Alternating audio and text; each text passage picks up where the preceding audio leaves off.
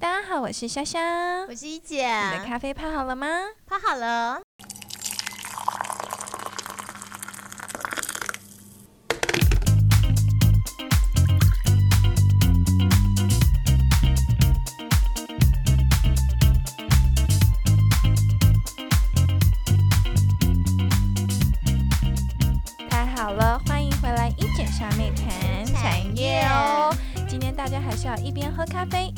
我们聊产业哦。没错，我们今天要谈的是 AI 在智慧医疗上面的应用。嗯那音乐下面在开始之前呢，要再一次的感谢 Series Capital、可喜空间、区块客以及 First Story 一直以来做我们最强大的后盾。当然也要谢谢这个赞助商，嗯，对，正这继续成集刚到，团真诚的呃赞助，然后还有这个是澳洲的 Road 的厂商的设备，没我们讨了半天啊，有没有很专业？好非，常对啊。也请同学们随时上 Apple、Spotify、First Story，中国的朋友也可以上喜马拉雅收听我们的内容哦来。跟我们呃回馈哦没，错，多给我们一些鼓励呢，请我们喝奶茶。对，嗯，那我们今天呢，特别从延续，其实上次我们有提到一点，就是从五二零我们的总统就职的时候，有关注到我们的产业，蔡总统有分别分享了一下产业布局的规划跟未来会关注的发展嘛。除了现有的五加二之外呢，他今年特别提到六大核心战略产略。哦，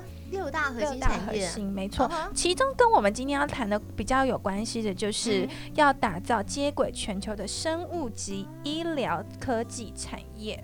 哦，这非常重要。他们在中研院，在中研院，在南港那边又多了一个这个是医疗中心，我觉得这个非常重要。对，我们上生意中心了，对啊嗯，，我们上一集谈了五 G，、是在今天我们要来分享的就是我们 AI 产业 AI 的布局上面。那今天我们特别要提到，就是台湾的医疗体系，老实说是非常非常的健全跟完整的这个连接是。，嗯，我们有很丰富的临床的能量，我们也有非常完整的人体生物的资料库。对，那这个东西呢，作为我觉得科技的创新跟发展，都是一个很强韧的基础嘛。是。那一方面来讲，嗯我觉得台湾过去以来，其实大家都知道，呃，最厉害的人很多人都去当医生。嗯，没错。然后呢，我们过去台湾就这几十年来，我们在这 ICT 产业的一个、呃建构的基础，所以呢，医疗跟这个 ICT 产业的加起来，其实我觉得我们的 e MedTech 或是 Digital Health 其实非常强大。嗯现在呢，大家对 AI 的认同就越来越呃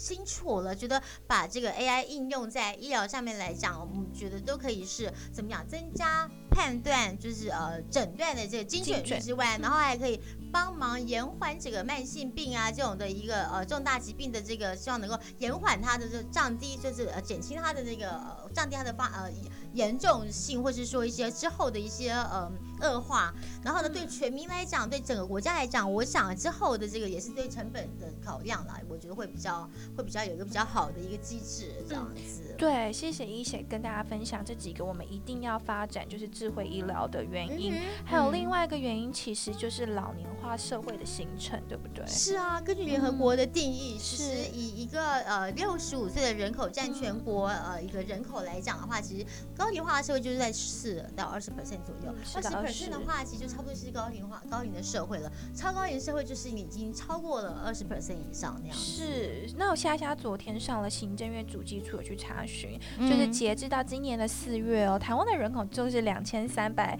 五十九万人左右，可是是六十五年老年人，六十65五岁以上的老年人，其实占了百分之二十二点六三。我希望我没有算错，没错。是。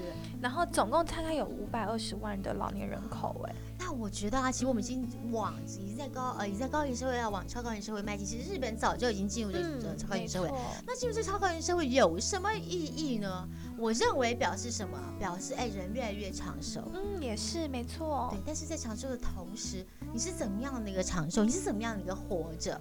嗯你是健健康康、漂漂亮亮、开开心心的活着，还是让你有你的家庭、你的朋友、你的社交生活都没有受到影响？还是你是躺在病床上？我希望是漂漂亮亮的活着。当然了，我也是啊，我就不能接受这样，要是我到老这样丑丑的，我怎么过啊？嗯对。然后而且还漂的，漂亮亮、健健康康之外，然后我觉得就是你要正当正常，我觉得尊严是吧？？然后你的社交，我是觉得什么叫幸福，就到你到你走的那一刻，到你离开这个世界上那一刻，你都还是。满足，对，我觉得很重要。所以我觉得越越是这个高龄化、超高龄社会的来临，越是让我们去看到这个哦。科技的进步应用应用在医疗上面讲多重要。对啊，所以刚刚一姐提到了，为了我们能够继续的呃漂漂亮亮的生活，然后为了这个准备老年人口的这个社会，其实很多的人有提案，就是觉得智慧医疗是是。目前最好的对策跟解决方案嘛。嗯，所以一姐，你呃，因为你有提供给我个数据，是。因为你刚刚有跟我们分享，开录之前一姐有分享到，其实创投对。于产业的投资最重要、最喜欢看的就是，CAC。CAC 业界对嗯。成长率，当然你说哎，核心竞争能力啊，然后那个团队这些都我们已经讲过很多次，是，但是我们认为来讲，就是你的这个进入障碍之外，我们认为这个复合成长率嗯。通常也是我们看一个产业呃的呃它的成长的一个呃动能这样子。嗯，所以这医疗产业好我觉得很重要，对不对？是所以我们今天一姐刚刚稍早提供给我的里面的资讯写到说。嗯医疗 AI 的市场规模，是其实在二零一八年已经到差不多二十二亿左右了嘛。呃对对非常大。那根据这个 Global Market Insight 他们预测，对他说在二零一九到二零二四年，你知道它的 CAC 是多少吗？不知道哎、四十点一五，哇！我告诉你，我通常以前投投的东西，我那胜率很高，十十倍以上的都是二十 percent 的 CAC。真的、那这个哦？对啊，你看，二零二四年就会到一百七十点二亿美对。然后主要的盈利包含什么？新的药物开发，哦其实旧药新用也是一种。医疗影像，因为是你要 X 光片嘛，那帮助你判断，这个很重要哦。然后另外就是说，例如说远距的支援啊，然后治疗的规划，还有整个 overall 医院流程的一些规划之外，还有穿戴式的应用，我觉得这个都是很很有呃很有呃很有怎么讲，很有效性的对，很有指标性的。其中一个我觉得更重要，不当然，那我们等下再来讲细节。其中，例如我们打举例，就是那个 cardiologist，对就是在心脏这个部分，心脏科方面这边怎么呃来运用，嗯怎么把 data 跟这个呃呃治疗加在一块。是，所以刚刚一姐其实就有提到，我刚刚要特别要讲的另外一点就是说，呃，今年啦，二零二零年，大家觉得可能因为可能受到疫情的影响，可能创投普遍在投资的上面会比较保守，可是事实不是这样子的。像上一集 Tina 也跟我们分享到，就是今年他们还是有在投，一姐也在投，是，但是今年我特别要提的就是说，AI 智医智慧医疗，呃，比较总共哦，创投在这个部分总总共的募资金额已经达到七十六点四亿美元，嗯哼，然后呃，投资最多 AI 新创企业是红杉资本，是，大家都做的非常好，对啊，他投了九间。非一直非常好，对。然后第二间就是大家也很熟的 Google Ventures，投了是八间，嗯第二名。嗯第三个就是 Founders Fund，他投了 Airbnb、Live、Spotify，、嗯总共投了七间哦。嗯所以，但是呢，这是二零二零年嘛，我特别要讲的是，一姐在两三年前，甚至是五年前，更早之前，更早年嘛，对不对？还好有阿里巴巴台湾创价基金，其实嗯我们呃就是有投了一些像精神医疗，比如说像是还有投了一些像是呃那个呃智康堂，就是糖尿病照顾管理平台，然后就也呃希望能够呃 prevention 这样子，另外还有那个 MYS 是做那个用基因的检测来让乳癌乳癌的病人知道呃这个呃嗯治疗要接受哪种方式更有效，甚至还有基因排序的，你知道，我们还带去中研院的基因体研究中心，哇，所以这延续到就是，其实智慧医疗在好几年前就大家就慢慢开始其实已经，很久了，我对我们来讲，甚至我们还投医材。那个我今天要提到的是一家叫卷讯，对，大家知道心律不整吧？知道今天其实越来越多人都会有这样的问题，心律不整这个东西，呃，这家公司成立到二零一四年，也是我一个好朋友嗯 Alan 吴。是然后呢，因为心律不整，它其实不是只有这四个字，心律不整代表嗯可能就十几种的心脏的讯号。是你怎么样去把这讯号判别判别？辨别，而且因为老实讲，你说心律不整，你不晓得你医生说你心律不整，你觉得你有在未来的二十分钟之内你就知道你心律不整了吗？你不晓得它什么时候发生？？对啊，所以他们希望在能够有一个长天期的一个呃一个穿戴式的一个东西放在身上，可是长电池只要七天到十四天，对要放在身上粘在身上，我光是戴戒指戴两个小时，我都想把它拿下来。真的会不太舒服。但是这个其实可以帮我们在不管是医疗的基础上面做一个很好的 base 跟判断对跟根基嘛所。以他们二零一四年做到现在呢，目前都已经拿到台湾的 FDA 之外，一些呃一些呃太北荣啊，嗯一些呃长庚啊，一些医院其实都已经呃列放在 guideline 里面，就是对于心脏科医生来讲，对于一些呃心律不整的病人，一的是术前的防治，或者说是术后呃术后的这个 monitoring，、都提高了一个很好的一个怎么讲一个 solution 的 Easy Pro，当然要自费啦。啊，我这不是帮他宣传，不过我是说，因为大家自从是啊，说我很我很喜欢这个然后一想演员这么帅，你看。对啊，就是因为这样，所以我就觉得说，如果越早知道自己其实有这心脏部分，这有些可能种种因素，也许是先天的，也许是后天的，是有一个更准确的机制。他们带在身上之后呢，准确的产品带在身上之后呢，呃，经过十四天好了，嗯收集到了资讯呢，再这样配合医生来做。判读，然后呢，他们就是主要是收集这个 data 大数据。我觉得其实各位同学，就是人工智慧，其实就是工人智慧的 累积之后，然后经过分析才变成人工智慧。对，我在几我往下延伸，就是准讯呢，它透过了 AI 人工智慧的分析软体，然后 AI 级专家的系统演算法，导入对一些机器的学习跟大资料的分析。是所以刚刚一姐也提到哦，准讯是目前亚洲唯一一个十四天连续记录的心电图。贴片以及 AI 人工智慧的分析软体这样的一个组合，是那它可以提升病症的判读力，我觉得这个就是刚刚一姐一直提到很重要的。其实对，就是对我觉得这个就是最重要的地方，就是嗯大家觉得说，医生看这个啊报告不就好了吗？No No，不是的，对不是对？是有 AI 是人工智慧，然后这还要是你要没有把你的医生的个智慧融进去，那最后我是觉得还是、嗯呃，在这个现阶段，我认为还是要经过人的这个医这个有经验的医生的来先做判断。我认为这个、嗯呃，林总不希望让机器来治病吧？对啊，还是要感觉要温度，要看到。对，然后有个辅助性，然后我觉得在做呃，在在在在对症下药。是。然后我觉得才好，因为像，呃，我觉得未来除了 AI medical 之外，因为像其实我们中国人古老智慧的中医望闻问切这些方式，我们认为就是说，帮助我们大家在老龄化、高龄化社会的来临的同时，能够及早去做一些呃，把老化延缓，嗯然后留住你的健康，留住你的青春。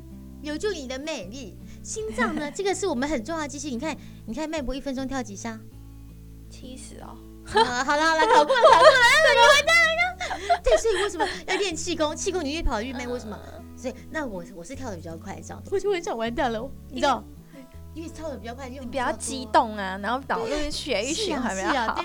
所以哈，重点就是说，所以我们嗯。就像这个 AI medical，例如像像准讯像这样的公司，我们都希望能够提供给医生做一个很好的搭配的一个 reference，因为所以准讯在他们自己本身的应用上面也会逐步的、渐渐的去优化。他们目前是有 AI 的心电判读系统，然后好像我如果我没有理解错误的话，他们未来会加入即时预警系统，这个是给医生用的啦。医医生用对。呀、如果不到时候每个在家里面嗯有什么一有对啊问题，那预警给谁？还有一个就是对什么预后观察系统啊，这这些都是我刚才是讲的，嗯对，就是提供给医生做参考那样子。对啊，所以在更我觉得更有重点的是说，在那个 data 为王的时代，其实准训真的很厉害，对不对？对呀、你知道他们开始的时候多辛苦，因为还在找 business model，而且要医生所采用，嗯这个都是需要时间。所以我觉得这也是提供我在投资医疗器材或是投资这个呃呃 digital health 数位健康这方面的一个呃感想、心法跟一个呃。心得就是说，嗯基本上来讲，你一定要为谁所用，因为是医生是主导的这个呃重要的人的话，其实你应该要尊重他，或是医检师，或是医生，然后他们怎么用，他要怎么样东西对他最有利。我觉得这个才是我们在发展新的技术的时候的一个很重要的一个态度，而不是嗯用工程师说啊，我这是最好的，你就是要这样用。那医生会跟你说，哦，我平常我就不是这样的习惯。嗯所以我们在做任何投资的时候，我会说，你这个是符合人性吗？或者你是符合有使用者的习惯吗？是那这种你是带给这个市场更高的价值、更大的价值的时候，那我们觉得这个东西才会有意义。所以 AI 跟 medical 的结合，其实一开始的时候，老实讲，我跟这些创业家聊过，一开始推出的时候，医生的抗拒是很大的，嗯他，们觉得要被取代了吗？对不对不？是这么严重。哦他说这个准吗？哦，这个东西可靠吗？是对，可是但是因为一方面，我是觉得大家在教育这个市场，所以大家是慢慢慢也接受，哎哎，真的可以帮助我提升很多时间，提供给我一个参考。但最重要，决定权人还是我，就想嗯就想说用那个 AI 来开刀好了。不 AI 开刀，我我我我我如果是自己是病人的话，我也会觉得怕怕的。对，辅助可以，但是要到全部人类机器，那我们的人就不就被取代了吗？对啊，就延续一姐刚刚说的，其实像我们的台北的荣总，已经在这啊在这这方面的自卫疗都很早就开始慢慢布局对，了。是是啊，跟研嗯华，它对对对上个二零一六年跟延华他们也呃，例如说有推出一些呃，就是把这个 AI 导入医疗的应用，就例如说，哎，这个就很简单，用 AI 用用呃 Chatbot，这个对之前我们对很早都有投资，那 Chatbot 来例如提供你一个基本的问问诊的服务。不过嗯话是这么说啦，我觉得就是到最后大家都还是希望跟有温度的人讲话那样子。对啊，特别在这个时间点，适逢新冠疫情，我再一次强调，住在台湾真的很幸福。其实，在海外真的是医疗的需求越来越大了。其实 AI 可以在这个时间点，可以协助医护人员透过远端的数据分析，去掌握病人的生理量的这样数据，其实也是保护双方耶。对，没错，我觉得就是呃，提供正更正确的数据这样子，呃，增加判断的准确性，我想这是有其必要性的。嗯，是的，所以在延续刚一姐。提到的就是募资的状况，我再提一个好了，就是也是跟心心脏诊断测试比较相关的，叫做 Cardiologs，它今年就是刚刚完成一个十五个 million 的 A 轮募资，在美国。对，所以整个整体全球，甚至是台湾的募资状况都已经很棒。是我们觉得会在今年，尤其是经过这新冠肺炎疫情之后，我们认为这个 medical 部分，AI medical 部分来讲，应该比率会有会提高不少。是，对于我们做投资人来讲，我觉得会提高到四十到五十 percent 都有可能。四十到五十 percent，因为人家老龄化是越来越嘛，所以当希望能够呃多多一些这方面的一些创新的应用这样子。所以我觉得，甚至中医有一个，上次我在去呃呃前年看去那个红海的 H 点 Special，我现在整个被他们整个部门又那个好像收起来了。这也是我看过一个，他用他用呃看穴道，用他的仪器器，你就可以看找出你的。预测你有什么可能的疾病，或是你的心脏、你的心跳正不正常、健不健康，很好玩，这很厉害耶！这个预防医医学这很重要。是，所以我觉得预防医学啊、基因呃检测啊各方面的，我觉得呃都会是变成是很重要的一个上题目这样子。对，所以我也是希望台湾有越来越多，因为台湾毕竟其实我们的科技技术很扎实。我们像是全球有一个叫 Partnership on AI，是由 Google、Facebook、IBM、亚马逊、微软一起组成的哦。他们，你会不会可以发现到这些科技的巨头都还是有在布局 AI 的发展呢？是因为他们觉得要怎么切近医疗，这也是他们自己。因为我想，因为为什么？你看这些方子其实，嗯，也是。人到了一定的年纪，就会觉得说这多重要。是是，所以我觉得这是一个势所趋。嗯对。老话说回来，这些 IT 产业的大头，他们要进入这个医疗产业，一定要跟呃医疗体系合作。合作，我觉得这才有机会。是。虽然说之前这个红海集团。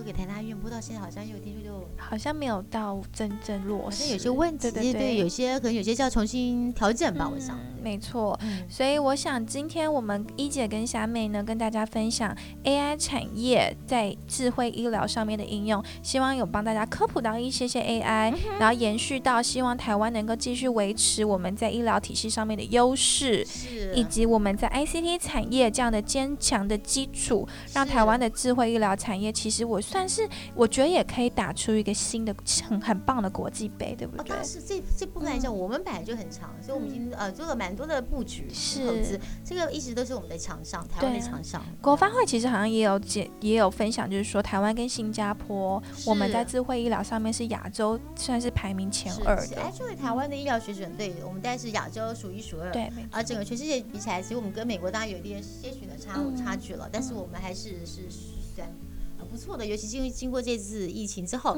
很多我知道，一个是北欧国家。你知道，有些先进古文明国家的一些呃一些朋友，听说他们都有考虑来台湾这边看一看。哦，我是蛮惊讶的，因为一方面当然也是我们这边的这个医疗呃医疗品质很好。是，听说这是呃我们的时钟部长有大 调高健保费，大家都没有什么太多的杂音。嗯。大家时候吧，对，大家开始太辛苦了，医生护士人员很辛苦的，对啊，对啊，所以希望 AI 在医疗应用可以协助我们创造一个更友善以及更方便，甚至是更高科技进展的一个医疗环境喽。是，常常常结合，我们非常乐。乐于见到。是的，那今天一见虾妹，呃，谈 AI 产业到到这边，请大家继续锁定我们，随时上 Apple Podcast、Spotify、First Story 以及喜马拉雅，然后随时收听。那一姐虾妹生涯家会客室也都推出了这一季，我们会邀请来自不同企业熟悉的 HR 跟高管来跟大家分享他们今年怎么猎才呢？你要找工作，今年在最坏的时候，怎么做好最好的准备？是，那就谢谢大家喽，我们下周见。